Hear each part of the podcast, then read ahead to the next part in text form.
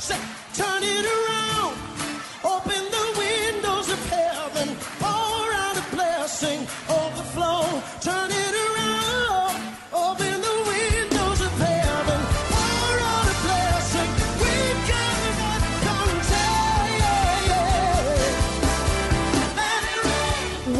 To Beyond the Veil, a ministry of Dayspring Chapel. Arise, shine, and excel.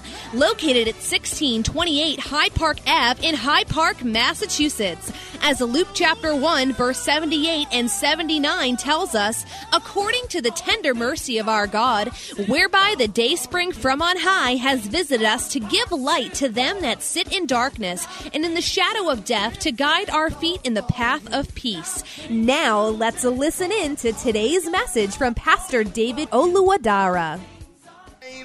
purpose that you remember that the Lord your God is merciful, faithful, loving, caring, forgiving, kind, gentle, and just. Remember that when you make mistakes or trip and fall along the path to glory, don't hide from the Lord. Expose yourself to Him, and He will forgive you. And He will continue with you to fulfill divine purpose for your life. Amen. You're going to make mistakes, but don't run away from the Lord. Don't think He doesn't know. Don't try to hide it from Him. He knows already. You're not going to run too far. It's better to just confess your sins. It's better to just give in to Him. It's better to just submit to Him. He will take you back. Amen. Remember that the Lord is slow to anger. The Lord is slow to anger. Hmm. Wow. That is very powerful. And, you know, like we learned some days ago, this means that the anger of the Lord has to be what? Cranked up. The anger of the Lord has to be, you know, aroused and has to be cranked up many, many, many times. Like you wind it and wind it and wind it and wind it before it blows up. Amen. So God doesn't get angry easily. The default setting of God is mercy. His default setting of temperament is mercy, is kindness, is forgiveness. For you to get him angry, you got to have to be really, really bad. Before God destroyed them many times, they had aroused in his anger. Amen. I mean, you keep seeing the word aroused, aroused. It's like waking up, waking up, waking up, waking up. God's anger sleeps. Amen. God's anger, so you have to wake it up, and you have to no wake it, wake, wake him up seriously before he gets up. When the Lord is angry, the scripture says rocks are thrown down. Amen. So remember that God is merciful.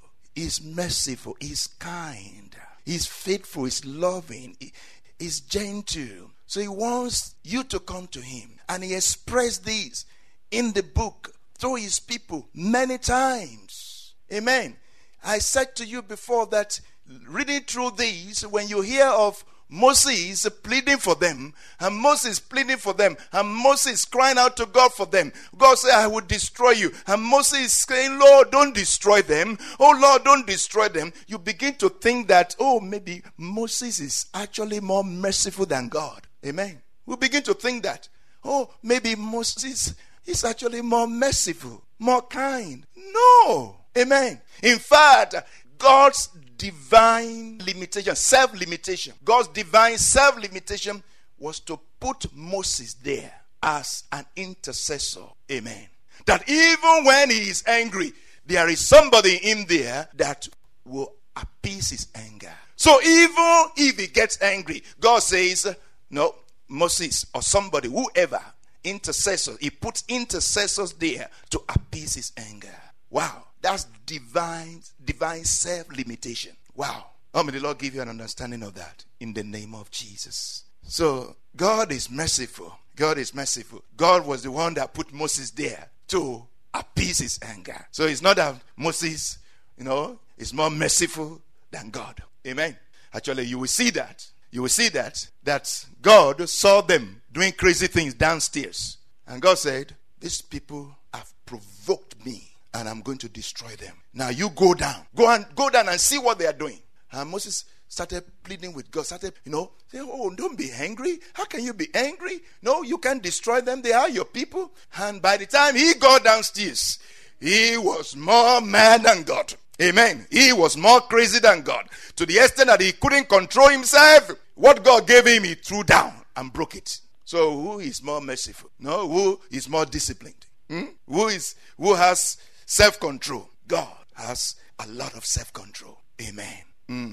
It's been a blessing reading through the book of Deuteronomy, basically reading through the scriptures all of us together every day, every day, listening to the word of God together in a conference. I mean, there's nothing, nothing more powerful than that, really. For these past 28 days, we've been listening together to the word of God. And this particular one is a great blessing. Amen. The last lesson that we're going to look at today be careful what you say when you are upset, when you are angry. Be careful what you say when you are angry. When you are angry with people, or even when you are angry with God, be careful what you say because you may receive your own pronouncements. Mm, amen. The people got so mad, got so mad, got so mad with God. And they said, Oh, you're going to kill us. We are going to die here. You know, some of us do that. We get so mad, something frustrates us, something agitates us, and we say, Oh, I'm going to die. I'm not going to make it. I can't pass this exam. I'm not going to do well. Ah, my life is ruined. Oh, be careful what you say. You might have what you are saying. So don't destroy your life by your own words and say, Oh, my life is ruined. Oh, my life is over. I will never make it. Don't say that. Be careful what you say. And don't begin to curse somebody because you're angry. You say, you this, you that, you this, you that, you. Th-. Oh, that belongs to the unbelievers. No corrupt communication should proceed out of your mouth. Only blessing, only grace. How can you say you're a Christian when you are cursing? When nasty things come out of your mouth? Christ will not do that. Even when he was buffeted, he blessed. When he was buffeted, he blessed them. Oh, may the Lord cause us to see his glory. May the Lord cause us to see his glory. Open our eyes to his glory, and we be like Stephen, that when he saw Jesus standing on the right hand of the Father, he could not even feel the pain of stones being thrown at him anymore. And he could only say, I see Jesus standing on the right hand of the Father. Lord, forgive them, for they know not what they are doing. Oh, may the Lord give us such a revelation, such a revelation of His mercy, such a revelation of His goodness, such a revelation of His glory, that the things of this world, um, the afflictions of this world, will be light and will be momentary. Oh, he says, our light affliction, our momentary affliction is working for us a far more exceeding an eternal weight of glory. While we look not at what is seen, but at what is unseen. Why we look not at the things that are visible, but at the things which are invisible. Because the things which are visible are temporal, but the things which are invisible are permanent. Oh, may the Lord keep our eyes on Him, the invisible one, so that our affliction, so they may be heavy, but in the light of his glory, as we look on him, as we fix our gaze on him, oh, this heavy affliction is like light affliction.